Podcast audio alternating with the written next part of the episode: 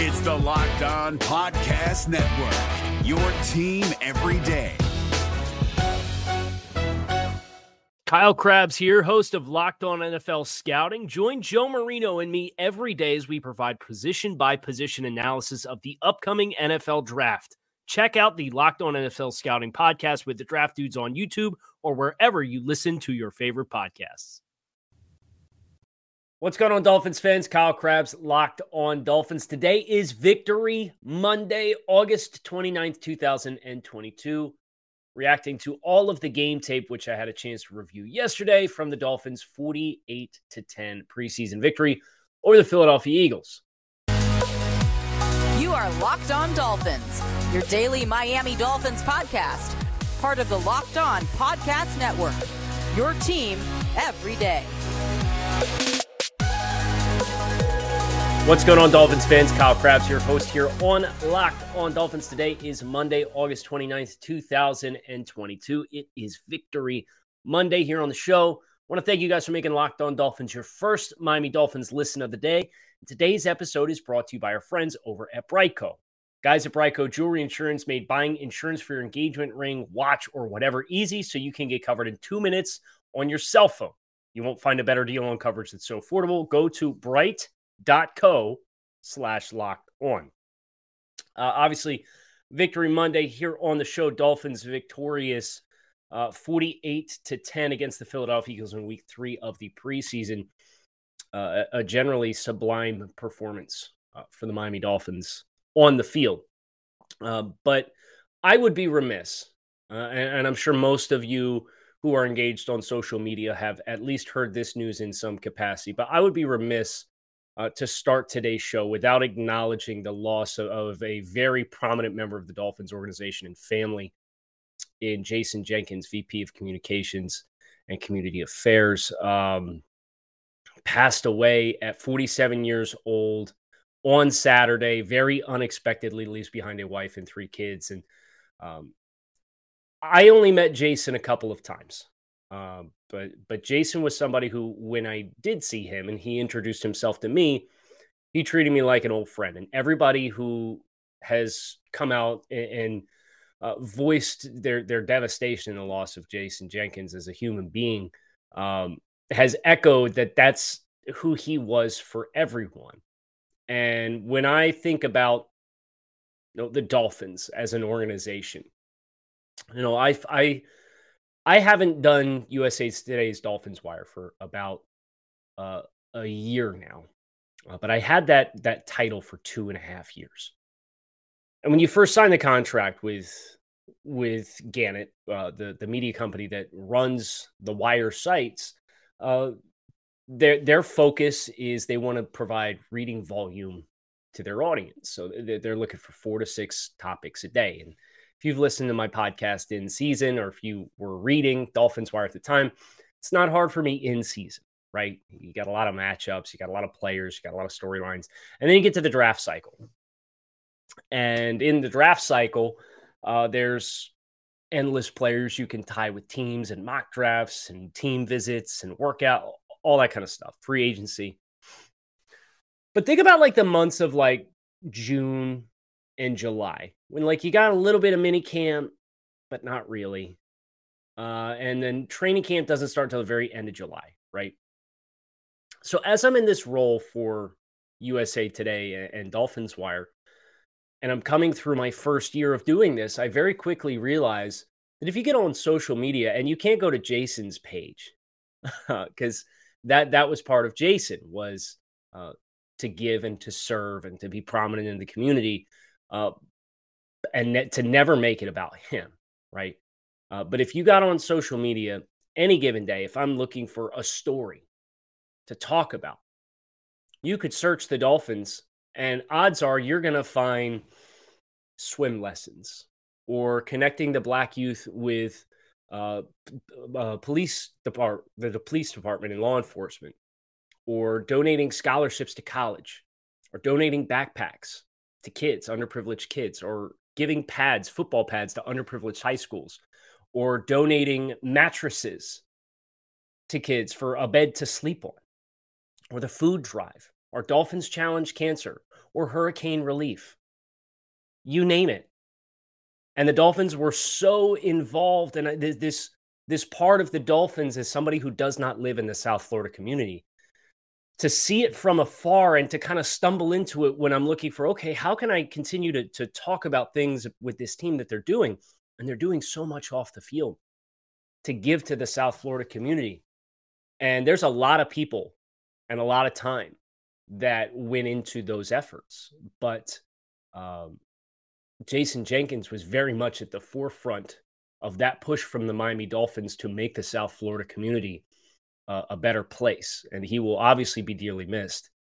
And um, I acknowledge that here on a Victory Monday because it, it does, it feels like the hollowest of victories because for as fun of a football victory as the Dolphins enjoyed on Saturday night, which we are going to talk about here for the rest of the show, uh, the the team and the community and humanity uh, suffered a very great loss on Saturday. So um, I wanted to acknowledge Jason Jenkins at the top of today's show uh, because he was a great person and somebody who went out of his way to be very kind to me when he did not need to be and was extremely helpful to me when he did not need to be. And um, he touched me and i think about jason and his legacy and i think the greatest thing you could say about his legacy is based on all the things that he was involved in with the dolphins and all the people the dolphins have touched during the 13 years he was with the organization. You can't count the number of people whose lives are better because of jason jenkins.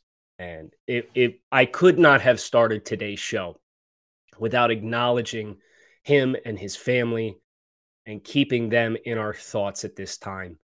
And um, to take a moment uh, of silence here on the show for Jason, and then we'll come back and we'll go into the football and all the great things that the Dolphins did on the field on Saturday, and kind of get back to our regularly scheduled programming. But thanks for your patience uh, to hear me out on this. But just know that like it doesn't matter what creed or background or religion or ethnicity or orientation you were.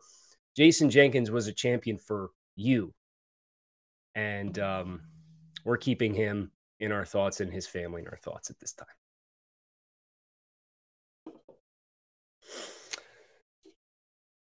Okay, let's um let's switch gears. Let's talk a little football here on on today's episode of Locked On Dolphins. It is Victory Monday here on the show. Dolphins 48 to 10, a, a spectacular performance in every phase, really, of the game. Um, almost 500 yards of offense, 27 to nothing lead in the first half. Uh, the Dolphins trotted their starters out on each side of the ball for three possessions. And I think that's the first place I'd like to start is thinking from a big picture perspective. I think the Dolphins became markedly more ready to play a football game for keeps each and every time they stepped on the field. And that is a great testament, in my mind, to the approach of Coach McDaniel and this Dolphins organization to get the players ready to go for the start of the regular season, which is now two weeks away. Um, Tampa Bay was a win. It was a sloppy win. And really, you know, Skylar Thompson played quarterback from the start and he looked phenomenal, but the running game didn't get any kind of movement going, really couldn't run the ball. And then you played the Raiders, and the rushing totals weren't much better, but you said, hey, or at least I came on this podcast last week when I did the offensive film study and said, hey, stick with it. Uh, there's a lot of good that's happening from a run concept perspective. And, and you were two missed blocks on two on one missed block on two respective plays from having about 110, 115 extra rushing yards uh, on your total. And then the Dolphins came out and rushed for 200 yards against the Philadelphia Eagles. And listen, I understand that the Eagles did not play all of their starters, and the Dolphins gave their starters three possessions on each side of the ball, and the deficit was 17 to nothing at that point in time. But conceptually, you're seeing those things manifest. You're seeing the execution get to a better place. You're seeing the tackling improve. You're seeing uh, the movement, the displacement in the run game, the the wash off the edge to really create these voids. You're you're starting to see the fullback position get involved, and it was via Cethan Carter on Saturday as compared to Alec Ingold, who we expect to be the starter. But you're you're seeing more and more and more of these pieces all fit together. We saw Tua Tagovailoa to Tyreek Hill, and they made two connections on their first two plays. Tua himself was six of seven. Um, I thought he probably got a little greedy on the only incompletion that he had, which was a, a, corner or an out route to River Cracraft, that the timing just wasn't right on. It was a third and long. It was after Tua took the sack when he rolled outside the pocket. But on that play, some kind of miscommunication where I don't know if they got the mic point, they pointed to the wrong backer as the mic, but the Eagles brought two pressure players off the second level off the left hand side. And Connor Williams kind of stepped right, but was kind of available. And Liam didn't pass off the guard that stepped inside. And the Raheem Mostert steps up into the B gap and picks up the first blitzer. But then the second blitzer is free, and Connor Williams is kind of it, or Robert Hunt is kind of unattached at this point. And you got two bodies on the defensive tackle between Connor and Liam. So Tua knows that the pressure's not right. And I think that in itself is a nice win. That in itself was a very nice win that Tua understood we're not blocked right. I got to get to the top of my drop and I got to throw the ball. And it was kind of like it was out there for River, but it was a couple yards wide and it kind of felt like a throwaway where you did have Mike in the flat. Now it was third and 15, third and 13, third and third and 16, whatever. It was third and long, third and more than 10 because Tua took the sack on second down. So I understand you're trying to make a throw to get the first down, and it's the preseason. But that was the only critique that I had. I could care less about the ball placement on the ball of the Tyreek right now. Was it left a little short and a little inside? Sure. Yeah. But you know what? It was still 51 yard completion. I'm not going to sit here and nickel and dime them right now. Now, if we consistently see touchdowns brought off the board throughout the course of the season, we'll have the conversation. But I just watched Tua drop 165 yards uh, to Ty or 62 yards to Tyreek in practice like two weeks ago. Tyreek, to his credit, he had a safety over top him on that play. And he really threw on the Jets. And he was all gas right off the jump. Ran right by K'Von Wallace. K'Von Wallace, the safety for the Eagles after the game, said, I've never seen somebody run that fast in my life. Tua has a back to the defense play fake, gets up to the top, hitches into the throw, release. Left a little inside, sure. Left a little short, sure. But that comes down to you can do it against, you can do that in practice when you're against cover three, which is what it was in practice when Tua dropped the dime to him and everybody lost their mind with the practice clip. Cover three, safety cuts the crossing pattern. The other corner's got to try and run underneath of it and get there and can't and you got free access. It's a different thing altogether when you are speed releasing at the line of scrimmage against man coverage with a safety over top of you and you still run by it. That's a testament to the speed that Tyreek Hill has because that route should not be open. Should not be open. Man coverage safety over the top to that half the field. I'll tell you right away. You're not supposed to be able to throw the, bo- the go ball there the process has to be a little quicker because the speed release is quicker because you got to run past the safety at 15 yards of depth. The timing's going to get better and the timing's going to be fine. Completed pass, I don't care. I don't care. And, and I'm sure that there were are plenty of people who do, and you see it continue to be nitpicked.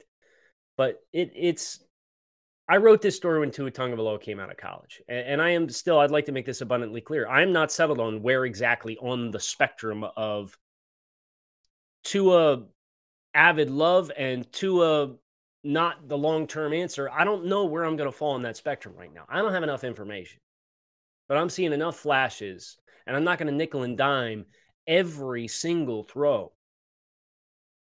just to throw some dirt on the pile or lift him up unnecessarily. It was a good play. It was a play you're not supposed to be able to hit, and the Dolphins hit it anyway because of Tyreek and his speed and explosiveness. And Tua got it out there, and Tyreek made an adjustment on the ball. And a lot of times, that's the recipe for successful plays. You think Joe Burrow and Ja'Marr Chase hit the ground running because every ball's a dime, or is because it's understanding the leverage of the defensive back, put it to a certain spot, let Ja'Marr Chase make an adjustment. Let Tyreek Hill make adjustments to the ball. He did on that play and his 51 yard game. A lot of good. There's a lot of good uh, on both sides of the football and wanted to make some of those observations. Uh, but primarily, the Dolphins are much more ready to play a football game right now than what they were uh, just two weeks ago against Tampa Bay. I watched that. I watched that Dolphins team play. I know the Eagles didn't play everybody, but I came away say, let's play the regular season game on Thursday.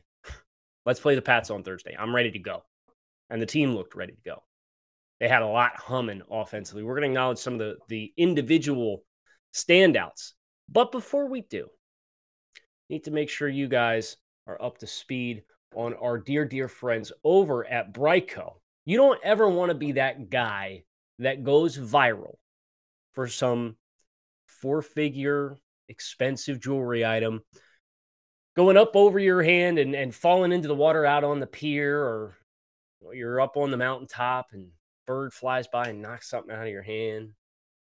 You know these these viral moments they seem to pop up once in once every six months where some some guys trying to make some elaborate proposal and the ring uh, next thing you know is lost to mother earth. Don't don't be that guy you don't want it splattered all over the internet even if you are that guy so that the guys at briteco jewelry insurance will make sure you get a replacement for the full value of your ring no matter if it's lost stolen or if you just can't figure out what happened to it go to brite.co slash locked on is the fastest easiest and cheapest way to cover your butt with the best jewelry insurance in the business. That is brite.co slash locked on. As we uh, continue here on the show, we're going to talk about a lot of fast performers, right? It's also nice when it's fast as your cars. Turo is the world's largest car sharing marketplace with Turo, you can book any car you want wherever you want it from a community of local hosts. Browse a huge selection of vehicles in just about for just about any occasion or budget across the US, Canada, and the UK. Book a spacious SUV or minivan for a family road trip. Get a classic or luxury car for a special event, birthday, or holiday. Find affordable economy cars if you're on a budget or just need to get from A to B. Test drive that new electric vehicle that you've had your eye on to see how it fits your everyday life. Every trip is backed by liability insurance. Terms and conditions apply. Ditch boring rental cars and find your drive at Turo.com. I actually wish I had known about Turo a couple weeks ago. I uh, had a cracked windshield. I bought a car out of state, failed the inspection because apparently Delaware says you can't have tint on your front windows. Well, I bought it with the tint on, so I had to schedule to get the tint off. And then on my way from the tint to driving home to go to the DMV to get it registered and then get a plate, uh, I had a rock hit my windshield, cracked my windshield with about a foot long crack. And it's been seven weeks trying to find a, a, glass service that's capable of repairing it and not ordering the wrong part. So uh, Turo would have been clutch for me. Uh, I'll have to file that away for my next road trip or when I go on a scouting trip. But uh, let, let's talk Dolphins performers on the field. Okay. Uh, Tyreek Hill, huge standout win. Uh, I thought he played – phenomenally for the short stretch in which we saw him. Uh, I'll also say this the interior trio of Liam Eichenberg, Connor Williams, and Robert Hunt, I thought played excellent football, excellent complementary interior football in this contest against the Eagles. I thought they had good movement. Uh, you saw some power concepts with pulls. And whether it's Robert Hunt down on the goal line, locking, knocking 23 into a zip, different zip code uh, with his pull, or if it's Liam Eichenberg pulling to kick out the defensive end for a trap play for a big 10 plus yard run. These guys inside got after. I thought Connor Williams comfortably made the best performance of his season to this point in time as well. And I'd also be remiss uh, to not mention Greg Little. I thought Austin Jackson was fine as well, but Greg Little really stood out to me because that swing tackle spot has been a big, big question mark we're sitting here asking ourselves, okay, do we have the swing tackle on the roster? Greg Little didn't play in the first two games of the preseason. What the hell's going on here? Well, Greg Little played the entire first half and then some, and Greg Little played really well. And I understand again, the Eagles didn't have all their starters out there, uh, uh so so that kind of skews the evaluation a little bit. I understand that, but Greg was very consistent. He had a couple really he had a couple really nice short sets. Uh, short sets is when you get out of your stance and you get up on top of a guy right away, as compared to when you get into your pass set or your kick slide where you're taking depth and you're trying to reduce or steepen the angle for him to turn the corner on the outside. You got to be ready to redirect inside. Uh, short sets are all about getting hands on guys early. And Greg did that a couple of times and did really, really well with it. So that was an impressive performance uh, in my eyes as well. Uh, offensively, keeping our focus there, Raheem Mostert had the big 26 yard run with the wind back. I know we mentioned the wind back with Chase Edmonds on the first play from scrimmage against um, the Raiders that went for minus three. That if Larnel Coleman had seen the second level pressure come um, and made an adjustment, it could have been a 75 yard touchdown run. Well, they came from a different concept, a little back, different backfield motion against the Raiders. It was a short toss that you were then going to to wind back and, and cut back against the grain from your initial track inside with an inside zone. This was a little bit more counter, right, where you had a fullback in Cethan Carter who took a short motion to the, the front side of the play and takes his first step to the front side and then winds back and spills the defensive end. And uh, Raheem comes out of the mesh point, takes his step, and then gets on the track right behind him and is boom off to the race. And he had really good wash off the right side line of scrimmage, left the defensive end of the block. Cethan Carter cuts him down. You're out the gate, 26 yard. Same kind of concept uh, as far as we're going to get flow going, and then utilize our speed with those softened edges and try to get outside and try and get up into the secondary. Not the same exact play, but the same general concept as far as defensive flow and working back against it. And this wind back hit for 26. Um, he had a really nice that that uh, incomplete pass to a Tagovailoa's only incomplete pass, the one to to River Cracraft was also very nice pickup by Raheem Mostert as well. Very encouraged by what he showcased for himself in this contest. I, I want to shout out all of the back half of the roster backs, the running backs. These all they all ran like their job was on the line because it was, but they all ran very hard. Gaskin ran hard. Ahmed ran hard. Dokes ran hard. Zaquandre had a nice run. I thought Dokes probably helped himself the most, but Dokes also had the furthest to go. And I think it's probably a little too late, too little too late for Jared Dokes. If you had to ask me right now, I do think financially uh, the advantage gets tipped to Salvon Ahmed uh, to be the fourth back. His cost versus Myles at over two and a half million dollars is a big enough difference in my mind that um and, the comparable play, especially because Sony Michel is the short yardage back and a guy who can pass protect with consistency. I just think the speed and, and less financial commitment from Salvon is, is really going to move the needle in that way for the Dolphins to be the fourth back. I, I also think about Cethan Carter, who got a lot of run against the Eagles, and it was one of those. Um, I think you got to go out there and take it type performances, and he played hard. He played really hard. He obviously had the touchdown catch. He had a couple nice blocks, including the spill on the counter by Raheem. Uh, but there were a couple times from H back and fullback alignments where he's stepping to get into bodies and uh, kind of overextends himself and ends up uh, on the ground in the hole. And it happened twice. And then there was also a short yardage play down in the goal line where I thought he got knocked around a little bit. And I think for Cethan, for another guy who's a two and a half million dollar salary with like 25K in dead cap, like it, they could save effectively the entire contract. Him being tight end four on a roster that's going to carry a fullback, potentially six wide receivers, and potentially four running backs. Like that, that to me is a spot that I would not be surprised we get the roster cuts and the Dolphins carry the three tight ends with Gesicki, Smythe, and Long, and then acknowledge Alec Ingold can do effectively all the things that we ran Cethan Carter out to do. And it felt like it was an evaluation of Cethan to take that spot. Now, Cethan can play special teams. He's perfectly good as an H-back tight end. But I'm just thinking, again, like Myles Gaskin, $2.5 million for a player who's going to be fourth on the depth chart, who you have other players who can fill that role. That to me kind of does not add up in a favorable way for Cethan Carter to make this roster, especially because you're sitting here talking about three quarterbacks on the 53 with Skylar Thompson, who played well. Again, big surprise for the Dolphins.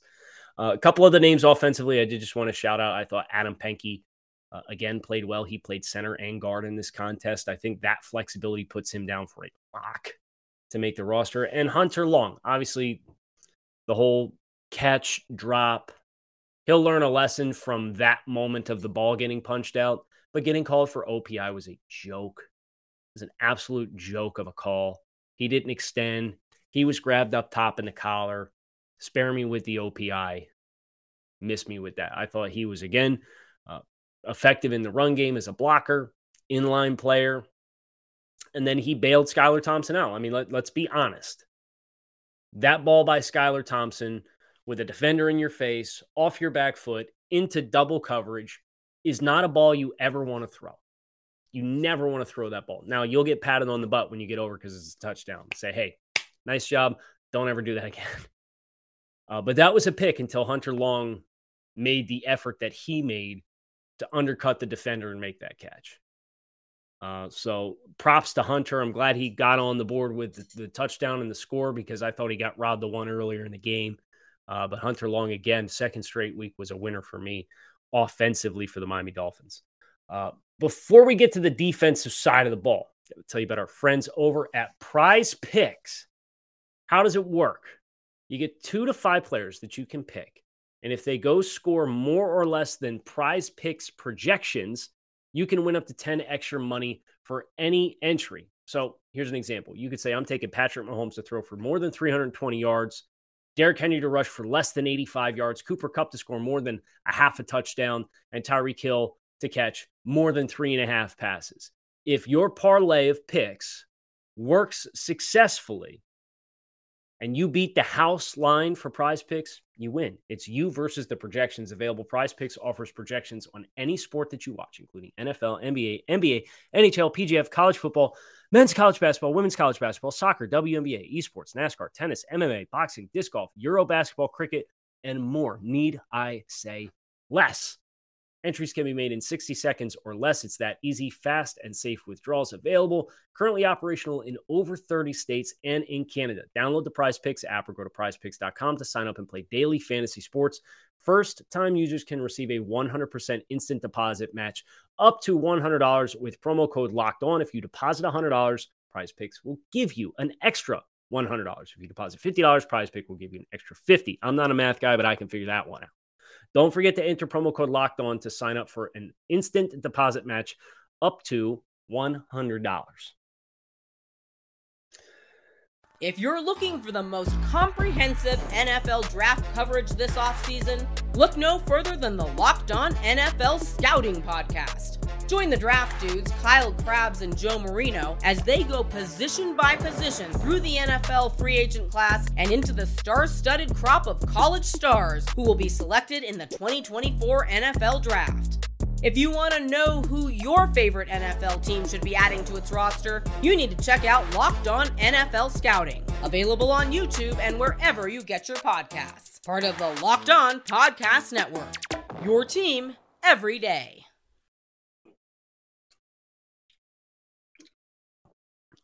So defensively, this front was after it. This front was out for blood. The defensive front was possessed. Ogbah running through blockers. Raekwon Davis stacking up blocks on the nose. Zach Sieler on the fourth down stuff. Uh, on the opening defensive possession for a turnover on downs in Dolphins territory, a play that you were desperate for the Dolphins to make last week against the Raiders. Three times on third and fourth down, they couldn't do it. They got it here. Zach Sieler, big surprise. Go back watch the Cardinals game in 2020. Um, I also thought Ben Stille played a very reliable game. I know I said this this morning on social media already. Uh, about 6 a.m. I was up early watching the rest of the game tape so we could get this podcast out and I can have my full all 22 thoughts on both sides of the ball. Uh, I don't think the numbers are going to work out for Stille to make the roster, especially we have to acknowledge the Dolphins signed Trey Flowers uh, over the weekend. I think that's a um, it's a great addition for the Dolphins. I don't think it's a great omen for Van Ginkel being ready for Week One. Um, but again, that was a, an appendix issue that you know if he misses time, it will only be an abbreviated amount of time. And I think especially against the Patriots, having a player who um, is a little bit more heavy-handed and heavy anchored might not be a bad thing anyway. Uh, Andrew's a little bit more of a, a speed type player.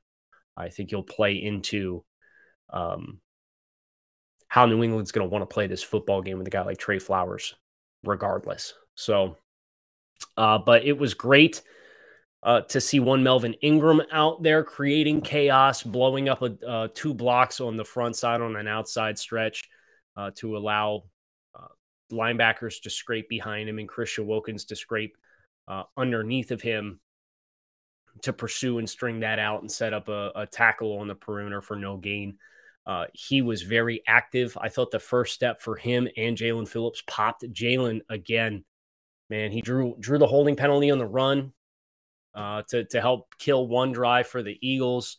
Uh, then he forced another punt with a, a, very quick win against Andre Dillard, screaming off the edge and hitting Gardner Minshew as he was throwing the football underneath. I did not realize his hit actually preceded the release of the throw. It felt it was his presence that forced the throw to be poor, but Jaelan actually got there in time and hit him as the ball was coming out and forced a, a bad throw for what would have been a completion underneath to the back uh, for a first down. The front was very, very active. Even Benito Jones splashed a little bit. Now, I still think Benito, with consistency, there are some things you want to see get better as far as uh, absorbing lateral contact. He's a little bit more of like a an undersized penetration type as compared to a true nose. And I think with what you have defensively with Raekwon, Christian can play the nose if you wanted him to, and John Jenkins. I don't think the numbers are going to work in Benito's favor either, uh, but he's a great practice squad stash guy that you could elevate for a game if you needed to. So that's kind of my expectation for Benito as well. Um, man, there's, there's uh, Sam Eguavoen played his butt off. He was active. He had a sack against Reid Sinnett. He had a couple really nice tackles in space. He did a really nice job. Speaking of deconstructing blocks, yeah, Sam Eguavoen did a nice job. Channing Tindall, he folded Josh Sills in half like a lawn chair in a short yardage run. Like literally stepped down, punch, set the hands, you know, roll through with the hips, bow the offensive lineman's back, and then boom, fold him in half, pull him down. And Tindall played his butt off too. I will say this Channing Tindall, he had the missed tackle on the touchdown run, uh, but there were also four DBs uh, on the back end of that play along the perimeter who just absolutely crap their pants trying to to flow and get off blocks on the perimeter. Um, Elijah Hamilton was one who took out another Dolphins defender with how poorly he negotiated traffic and trying to work off a block on the edge. And then I thought Verone McKinley took a, a an ambitious angle and then got caught up in the wash as well. Um, so yeah, Channing Tindall missed a tackle on that play for what should have been like an eight nine yard run, and it went for sixty seven because the DBs couldn't get off blocks on the perimeter and you had a bad angle on the back end. So I'm not going to kill him for that because I'm watching him step and trace the back and I'm watching him challenge offensive linemen and throw his hands and the explosiveness that he has and uh, how quickly he triggers in zone coverage on the underneath routes and the checkdowns to really rally to the football. It popped in a big way. Channing Tindall looked great uh, for the second half that he played in that game. Um, I thought Jerome Baker played pretty well. He overran one one throw that was underneath, uh, kind of got strung out to the sideline, and he, he stayed over top of it. But when he came to balance, he was a little too far outside and gave up a cut and a little a little bit extra yards uh, on that play in particular. But I thought Baker played really well as well. Uh, Brandon Jones, some zone coverage. So conceptually, the Dolphins were back to a lot of the one robber cover one with a free safety over top, and then they'd spin the second safety down and have him play kind of like a shallow in between the hashes, cut anything that comes across the middle. So a lot of one robber. Uh, you saw a lot of cover three again, and I thought their drops were actually very good in cover three in this game. I thought their landmarks were really, really clean until you got late in the game, and then there was one play in particular, uh, which Verone was kind of shaded to the boundary when if he, they went up to the field, they had a vertical that could have hit between the corner and the safety because Verone had his hips open to the the boundaries compared to the field. But uh, that would have been a big boy throw from Reid Sinnett. So I understand why uh, the landmarks were spaced the way that they were. But I, I really thought your second level zone defenders, your backers, kind of dropping out and, and you know sink underneath everything and then rally up and tackle because you're going to force them to take the underneath stuff and force you're going to force them to nickel and dime their way all down the field. Uh, that I thought that was a very very good performance from his own perspective from the Dolphins. And again, it's it's worth remembering two of your best players on the defensive side of the ball did not play. Now, AJ Brown didn't play. DeVonta Smith didn't play. I don't even think that their third receiver played. So I get it. It was a lot of Deon Cain, right? A lot of threes on offense. But just the execution of what you had off uh, defensively, I thought was at a really high level. I thought Eric Rowe popped a couple of times, um, stepping up, making some plays in the run game, kind of filling on the outside. Uh, Noah Igbinoghene had the nice pass deflection as well. There's a lot to like. Uh, it was a very complete performance. I think this they said this 48 points was the most points the Dolphins have ever scored in a preseason game, surpassing a total against the Saints in 1974.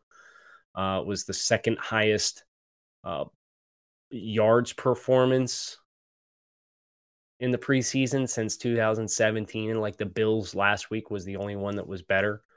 Uh, this this was all around defensive touchdown. Shout out to Elijah Campbell. Again, this dude's got to be on the roster. This dude has to be on the roster. I don't care if it's at the expense of Clayton Fejedelem or Noah Igbinoghene.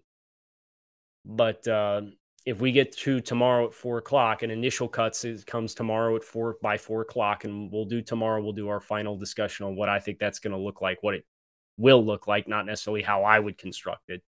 Um, if Elijah Campbell's not on it, it's an L for the Dolphins. Now, it's not going to break your season. It's not going to kill you, but it, it would be an L in my mind with how good Elijah Campbell has played throughout the course of the preseason. play on teams as well. So, um, lots and lots and lots of good. Jason Sanders, another 50 plus yard field goal attempt.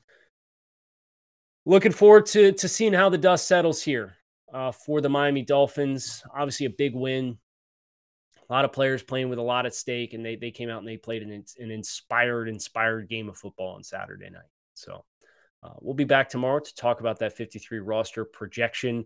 And then, of course, we'll talk about what it actually looks like on Wednesday, talk about surprises, talk about potential uh, waiver wire claims across the league because everybody's got to cut to, th- uh, to 53 by four o'clock tomorrow as well. So lots to look forward to. Hit subscribe, keep it locked in right here on Locked On Dolphins, your team every day. I'm Kyle Crabbs. Thanks for watching. Have a good one. Hey, Prime members, you can listen to this Locked On podcast ad free on Amazon Music. Download the Amazon Music app today. Is your team eliminated from the playoffs and in need of reinforcements? Maybe it's time for a rebuild, or maybe they're just a player or two away from taking home the Lombardi Trophy. Either way, join Keith Sanchez and Damian Parson for Mock Draft Monday on the Locked On NFL Draft Podcast. They'll tell you which college football stars your team will be taking in the 2024 NFL Draft. Check out Mock Draft Monday on the Locked On NFL Draft Podcast, part of the Locked On Podcast Network. Your team every day.